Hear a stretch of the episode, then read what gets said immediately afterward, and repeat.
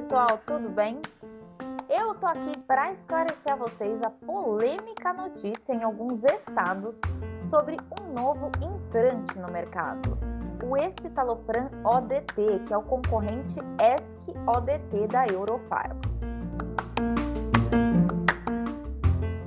Para a gente começar a entender melhor, vale a gente conhecer melhor esse concorrente, o ESC-ODT.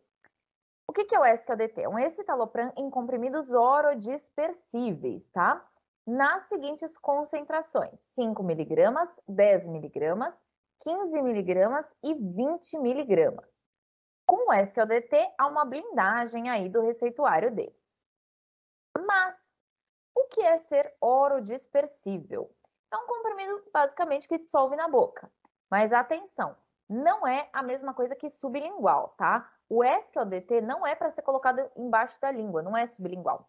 Ele deve ser colocado na ponta da língua e ele vai se dissolver com saliva sem a necessidade de administração de líquidos. Mas qual que é a vantagem né, de ser orodispersivo? Essa, essa, essa forma farmacêutica traz alguma vantagem no tratamento psiquiátrico? Bom, vale lembrar que o tratamento das condições para as quais o escitalopram é aprovado é um tratamento, tratamento habitualmente de longo prazo, tá? É, ou seja, não é uma medicação que você vai tomar e vai ter um efeito imediato. Esse estalopram não funciona assim. Por exemplo, ah, a pessoa uh, tá ansiosa, ela vai lá, toma esse estalopram e, e se acalma. Não é assim, tá? Não é assim que ele funciona. Logo, nesse sentido, ser deglutido íntegro, né, engolir o comprimido inteiro ou dissolver na boca não faz diferença, tá? Além disso, o fato da gente ter um tratamento de mais longo prazo pode trazer uma desvantagem para o SQLDT. Né? Os pacientes podem enjoar uh, do, do, aroma, né? Segundo a bula do SQLDT, o mesmo apresenta aroma de hortelã.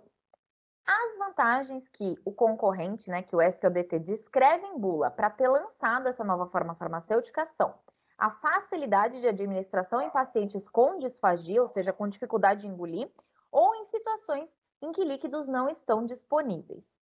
Contudo, vale lembrar que no nosso portfólio do, do portfólio do Êxodos, a gente conta com solução oral para esses casos, tá? Ou seja, a gente tem uma forma líquida uh, que serve, que é útil para pacientes que têm dificuldade de engolir comprimido, tá? Só para aproveitar aí a ocasião, vale lembrar que o Êxodos Gotas, ele pode ser diluído em água, suco de laranja ou suco de maçã, tá?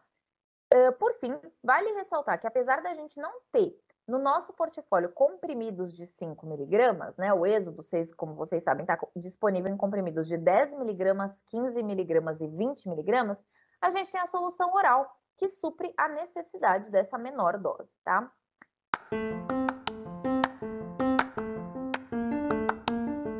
Bom, gente, espero ter trazido a vocês informações que ajudem a contornar possíveis objeções sobre o ESC ODT em campo.